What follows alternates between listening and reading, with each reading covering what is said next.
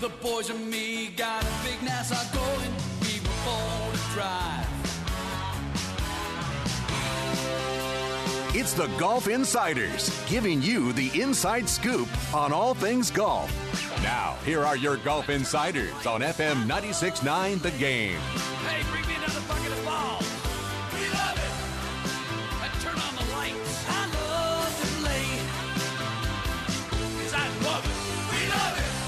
Hello, Orlando. You're listening to the Golf Insiders taking you home on the fairways of I 4 in the house, Holly G, on a half hour Golf Insiders tonight as uh, we are uh, doing uh, getting that magic, magic game time uh, show in. We've got a special commercial free half hour to bring you tonight uh, courtesy of Tour Edge Exotics. Tour Edge is on fire with seven victories on tour, including six wins and nine runner up finishes on the PGA Tour Champions, where over 50 pros have put the exotics into play. To find out more about Tour Edge Exotics, go to www.touredge.com.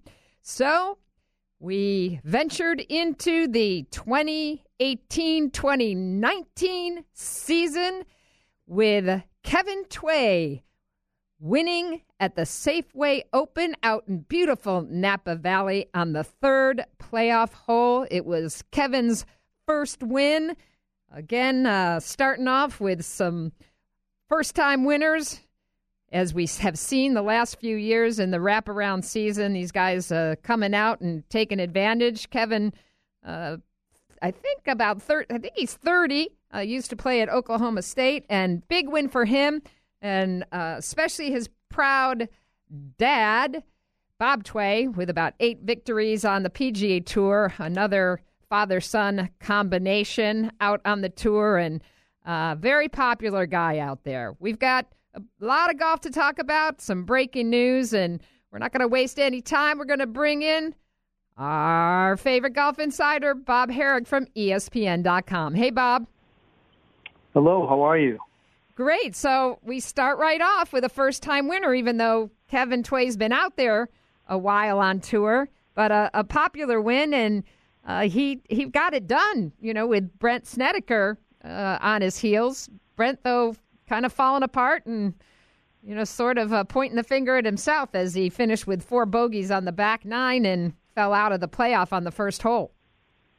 Yeah, really kind of shocking, actually. Um, he had a five-shot lead with 11 to play, and uh, you know he just won in Greensboro, what you know, six weeks ago, uh, and uh, boy, another win like that would have been huge for him. Would have been his 10th 10th PGA Tour win. Instead, he kind of you know left feeling like he let one slip away. But that's that's not taking away from. Um, from Kevin Tway, who obviously put himself there and did what he needed to do to, to give himself a chance. Uh, that's why you don't don't stop. Uh, and it looked a little bleak for him too on the first playoff hole. He managed to make a birdie and keep it going, and won on the third playoff hole against a pretty seasoned player in uh, in Ryan Moore. So, um, hats off to him. You know, he's in the Masters. Uh, lots of big things ahead for guys who win on tour. Going to play Kapalua you know, and uh, it just obviously it's great to get done the first week out when with the new season just hasn't started. Yeah, there really are some great bennies that come with that win, and it's got to be pretty exciting to know you're going to the Masters. no doubt, no doubt, and he's pretty much assured of uh, a couple other things too. But uh, he's going to be in the PGA Championship next year for the first time. That's the major his dad won. Uh, wouldn't be surprised to see his dad come back out and play. Wow. He's still uh, allowed to play in it, and uh, which would be a nice story.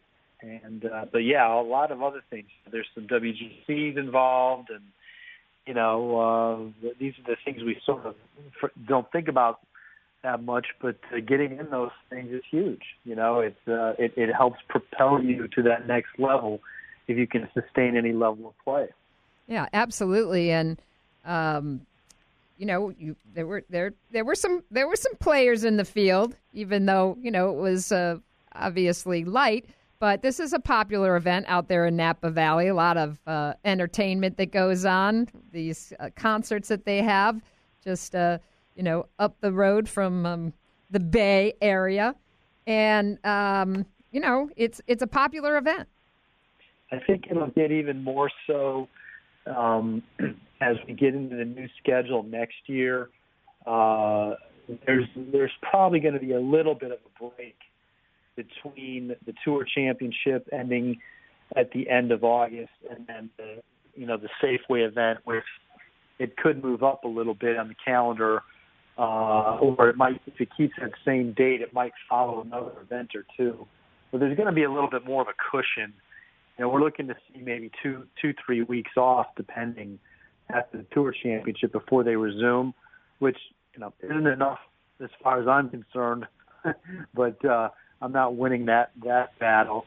Uh, but at least it'll give them a little bit more breathing room. I mean, to come, I mean, even if there had been a Ryder Cup, you know, to start, uh, you know, really you're starting 11, 12 days after the one season ended it's awfully hard to get a good field uh, in, in that scenario. So uh, uh, if there's a little bit more room, you know, it's a popular event. There's if guys are playing well or they want to keep going in the fall, why wouldn't you go out there? You know, it's uh, as we've seen, it's uh, it's a pretty neat place. So somebody who's speaking like he's going to be cutting back and conserving his energy. And in an article you wrote on ESPN.com, Phil making some comments while he was out at the Safeway about the rough at the Ryder Cup and that he just wasn't going to waste his time on a golf course like that anymore. What were your thoughts on Phil? Well, there's some sour grapes there. I think you know uh, frustration. Um, you know, after after after the loss. I mean, this is sort of the aftermath of the defeats these days. It's just, uh, you know, the, you know, the, it's, it, and to me, you know, in a, in a weird way, it does show how much they care. Um, you know that they're they're often criticized that they don't care enough or they don't care about it like the Europeans do. I've never felt that's the case. I mean, they they are they're wounded after after a loss like that, and uh, you know, Phil Phil puts a lot put a lot into the Ryder Cup behind the scenes and dearly wanted to win on the road for the first time and and to come out of it and to have played so poorly, you know, I think there's a little bit of frustration that was oozing out there. Um, but I mean, his his comments were, you know, I mean, I'm not sure they were exactly right on. I mean, I don't know that the fairways were as narrow as he put them out to be. Um, now the the the rough was brutal but it was brutal for everybody. And they knew it. They saw it the first day they were there. Absolutely. You know, and like this were, was no surprise what the Europeans were going to do. No, and I mean it, they they have yardage books. They have they have course maps. They they played it Tuesday, Wednesday, Thursday. They saw exactly what they were in for. They knew what they had to do. And, and you know, a lot of people have said, "Oh, you know, it was you know, it was tailored to the Europeans." Well, yes, it was, but it's not like the U.S. players don't play target golf courses. There's plenty of those that they play on the PGA Tour. Probably no more famous than TPC. Yeah, it was a, it was a lot of whining to me. Yeah, I mean, now of course the I don't know that the rough is as deep there, but the point is is that you know there's a lot of shots you had to hit there to a spot, uh, and and you know, a lot of guys were hitting to the same spot in the fairway. Now, whether you like that or not is not the point. The point is is that's what was in front of you, and and you needed to to adjust and you know, I, I think the U.S. guys just they just didn't didn't they just didn't play well. They missed too many fairways. It was, you know, you were not going to be hitting greens and being in a good position from that rough. Uh, it was not it was not rough that allowed you to. I mean, if you could get it to the green, that was uh, uh, that was a chore in itself. Let alone uh, you know being able to hit it close and, and be in position. So you know that's that's the that's the nature of it. And the European players handled it beautifully. I, I don't even put a whole lot of stock into them knowing the course better. They they obviously did. They clearly knew the course much better. They played it many more times because of the French Open. But you know, look, guys guys go to majors. Absolutely. and, and have two or three days to prepare and and do fine. And yes, sometimes you give up some some knowledge to somebody else, but the bottom line is that you know you had you know a handful of guys had gone over there to scout it. Jim Furyk had scouted it. Certainly, they, they discussed these things. They, you know, they they talked about hey this hole, that hole, this green, that green. Uh, so um, and you know, six of the European players were in Atlanta, just like 11 of the 12 Americans were. So they they had to adjust to the time change. They had to adjust to slower greens. You know, uh, so um, all those things. It's, it's the bottom line is they just didn't play very well. Exactly, and the Euros played great, made the putts when they needed to. You're listening to the Golf Insiders. We're talking to Bob Harig, senior golf writer for ESPN.com. Bob's still a lot of buzz about the Ryder Cup, and on Monday, our friend Tim Rosaforte uh, sat down with Jim Furyk, Captain Jim Furyk. Uh, something that came out of that that I thought was interesting was again the question came up about you know the the splitting up of Spieth and Patrick Reed, and Furyk said that basically this came as no surprise that the players knew this quite. A, he said you know in advance, like it wasn't something that happened when they got there. However. We know, you know, they play in different pods when they're doing their practice rounds. So I found that interesting, that comment. And of course, we know Patrick Reed said, quote unquote, that he was blindsided by the, you know, split.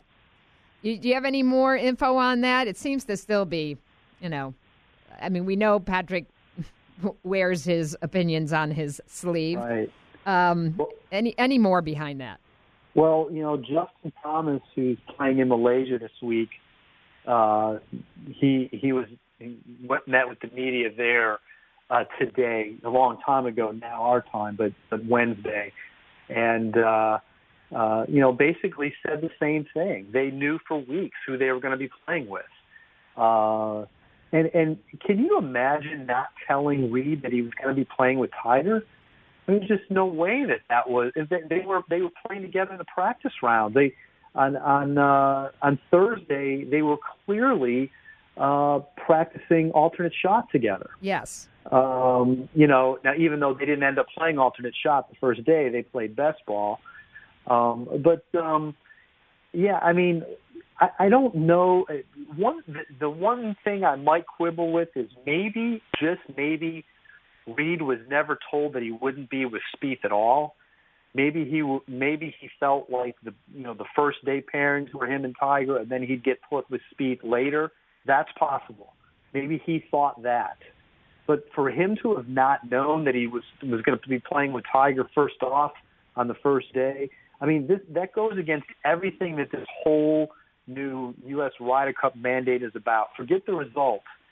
You know what Phil did four years ago at Gleneagles, and what that all led to was a change in philosophy. And their their basic mandate was is we want to have a say in who the captains are. We need there to be continuity. There needs to be a flow from one Ryder Cup to the next. And, and, and you know, basically, we're going to steal a page from the Europeans. You know, you're going to have been involved with this for a couple of times before you become the captain, and every nothing. It won't be new, and we'll know you, and you'll know us. And I mean, if you think about it, that's exactly how it's gone.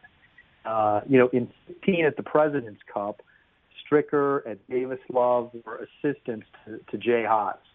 Uh, uh, and, and, and, and Tiger sort of assisted from afar.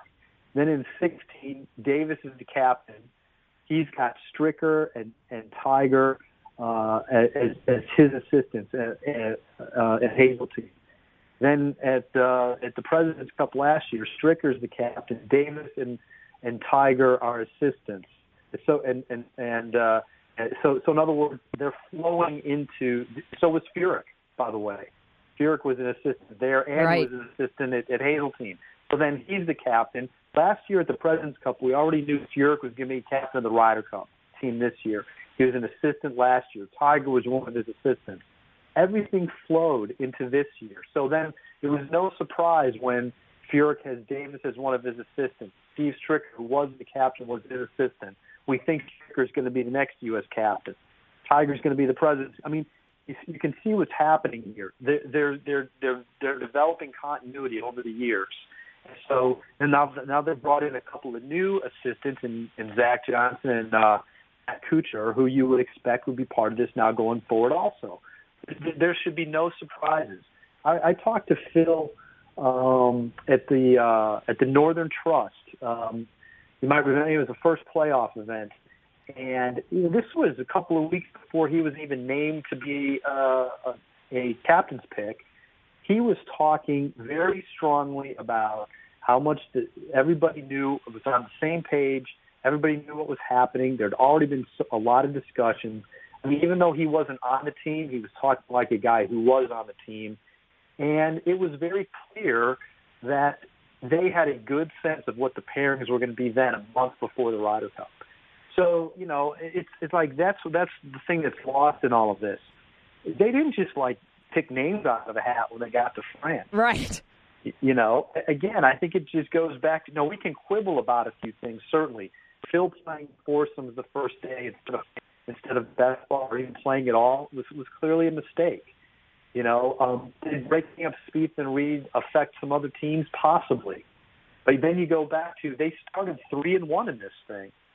You know, if they would have been able to play better in foursomes in the afternoon, uh, you know, everybody points to Bubba and Webb playing poorly. Well, they won their foursomes match on Saturday, played pretty well. Webb played pretty well in the Ryder Cup. You know, if they could have got none of those matches got past the 16th hole on Friday afternoon, by the way.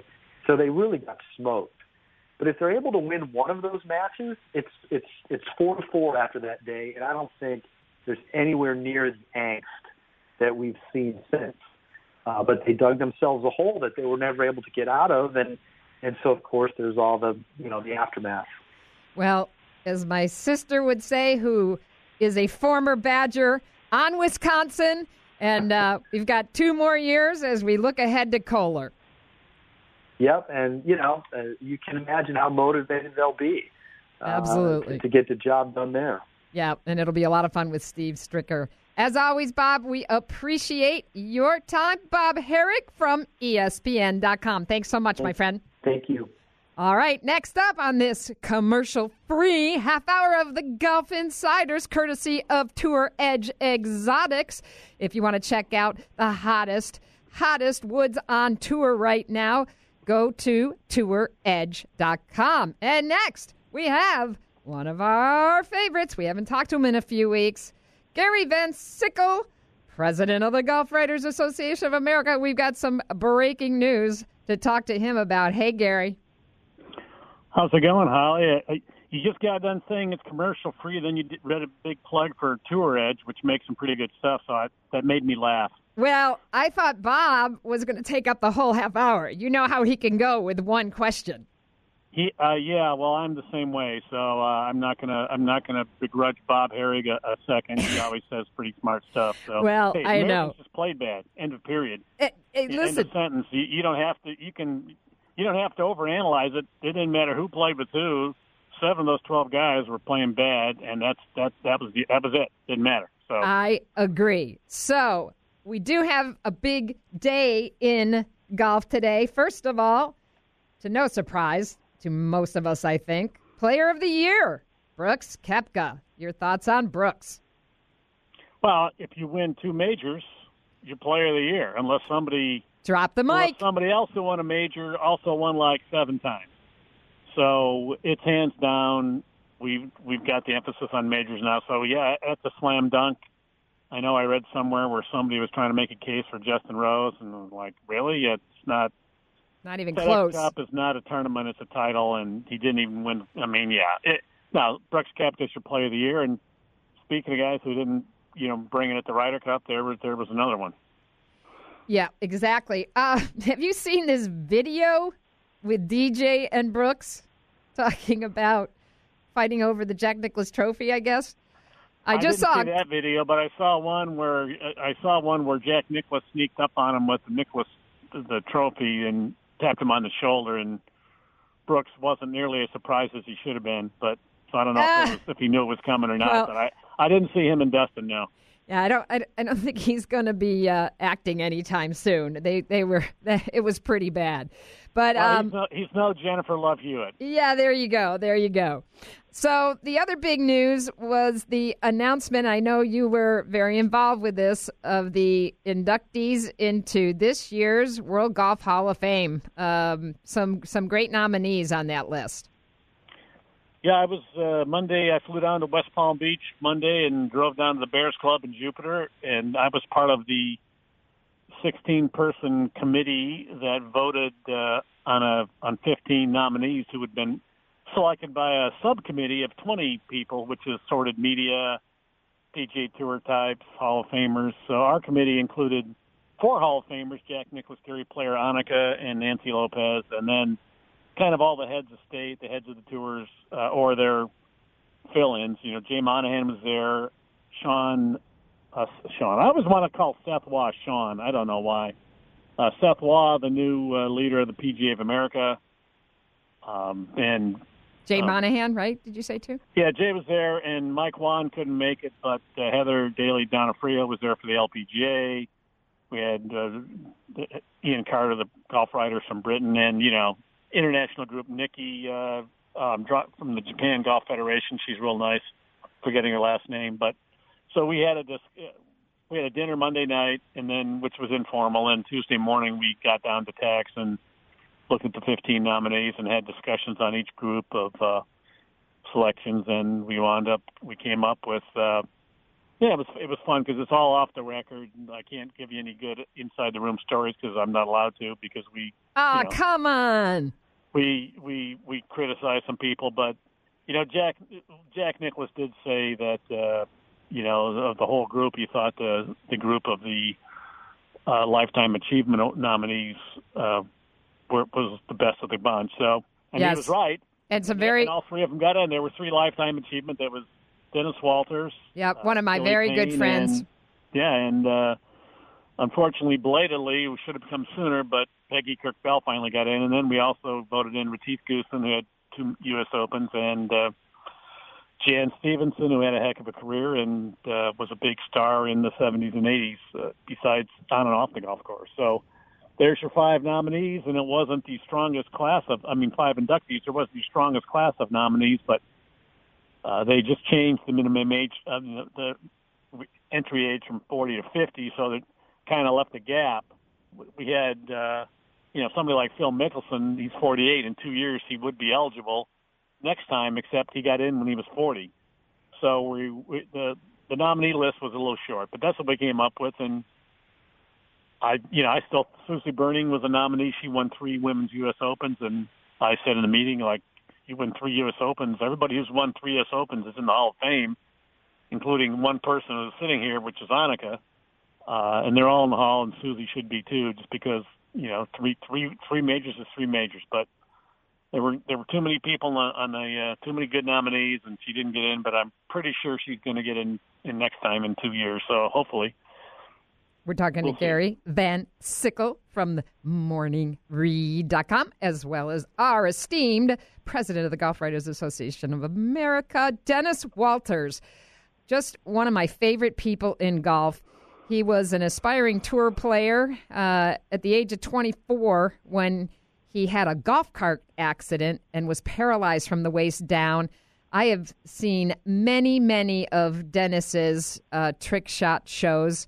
He was told he would, you know, never play golf again. And uh, with the help of his father, Bucky, at the time, um, you know, built a golf cart that had a swivel seat. And uh, he's been entertaining people worldwide for, you know, 25 years. Dennis is an amazing story. he is. Gary Player has seen him and was a big advocate for him. He uh, he he saw him recently somewhere. He was upset because uh, it was at some pro event, and he said not one of the pros went over there afterward to tell him what a great job he did or to, that I admired him. And he said, Gary said he told his grandson to get over there and tell that man how great how great how much you admire him. He's you know, and so his grandson did, and I know uh, Gary had called. Uh, I think Gary may have called Dennis. I'm not sure about this when he to tell him he was nominate, going to be a nominee, and that was like the greatest moment of Dennis's life. And then they decided to have Gary call him after the voting to tell him Tuesday morning that he'd been inducted into the Hall of Fame, and uh, you know he and Gary had a you know both cried their eyes out. So uh, they were it was a big moment for for both of them. It's great for Dennis Walters, and I, they better make sure in the induction ceremony they put him last because Dennis Walters is going to steal the show. It won't be a dry eye in the house. It's going to be the good moment of the whole thing. Not that the other people aren't worthy, but he's the guy that you're going to walk away going, "Wow, what a what a speech, what a what a moment." Uh, he's he's he's it's great. That's the kind of that's the kind of person that should be in the Hall of Fame, and it makes you makes you want to go to the Hall of Fame and look around and see some learn, learn about somebody like that. If you ever go down to St. Augustine, it's he's uh, everyone's going to be glad he got in. I think absolutely. He's I consider myself very fortunate to call him a good friend. Uh, he is one of only 11 honorary lifetime members of the PGA of America. And at the U.S. Open this year at Shinnecock, he was the recipient of the Bob Jones Award. So he's having a fantastic year, well deserved. And if you've never seen a Dennis Walters show, look him up online. Um, it is truly, I, I could watch it every single time. And of course, he's got his rescue dog that uh, knows all kinds of trivia. And he's also just the most amazing dog trainer I've ever met because how he teaches these these dogs that he's had to do all this trivia, it's amazing. Yeah, he does. Gary Player was amazed. He says he'll be he'll ask he'll ask his dog how many majors has how many uh, opens has Gary Player won, and the dog will go woof, woof, yeah. woof. Yeah. That's right, three. Yep. how does he do that? We don't know. But no, I have no it, idea. It adds to the show, and and then uh, he'll turn he, right around and say, story. "How many Masters has Tiger Woods won?" And he barks them out. It's absolutely yep. just the greatest show ever. And I do want to mention uh, Jan Stephenson, someone we both know very well, someone who's always uh, been, uh, you know. It, it, instrumental in the LPGA's growth as well as just inspiring for a lot of women like myself in the game who after golf went on to be an incredible businesswoman uh, as a as an architect. She's you know got her own wine business now. I think also a distillery. She's making uh, I, I'm not sure what um, rum maybe uh, with all kinds of flavors from Australia. So Jan uh, doesn't let the grass grow under her feet. She recently purchased a, a golf course over in the Tampa area. She's doing all kinds of things for the veterans. And a big shout out to Jan because uh, she is well deserved finally into the World Golf Hall of Fame. She she was the biggest name in women's golf. Uh, she and Nancy Lopez were neck and neck.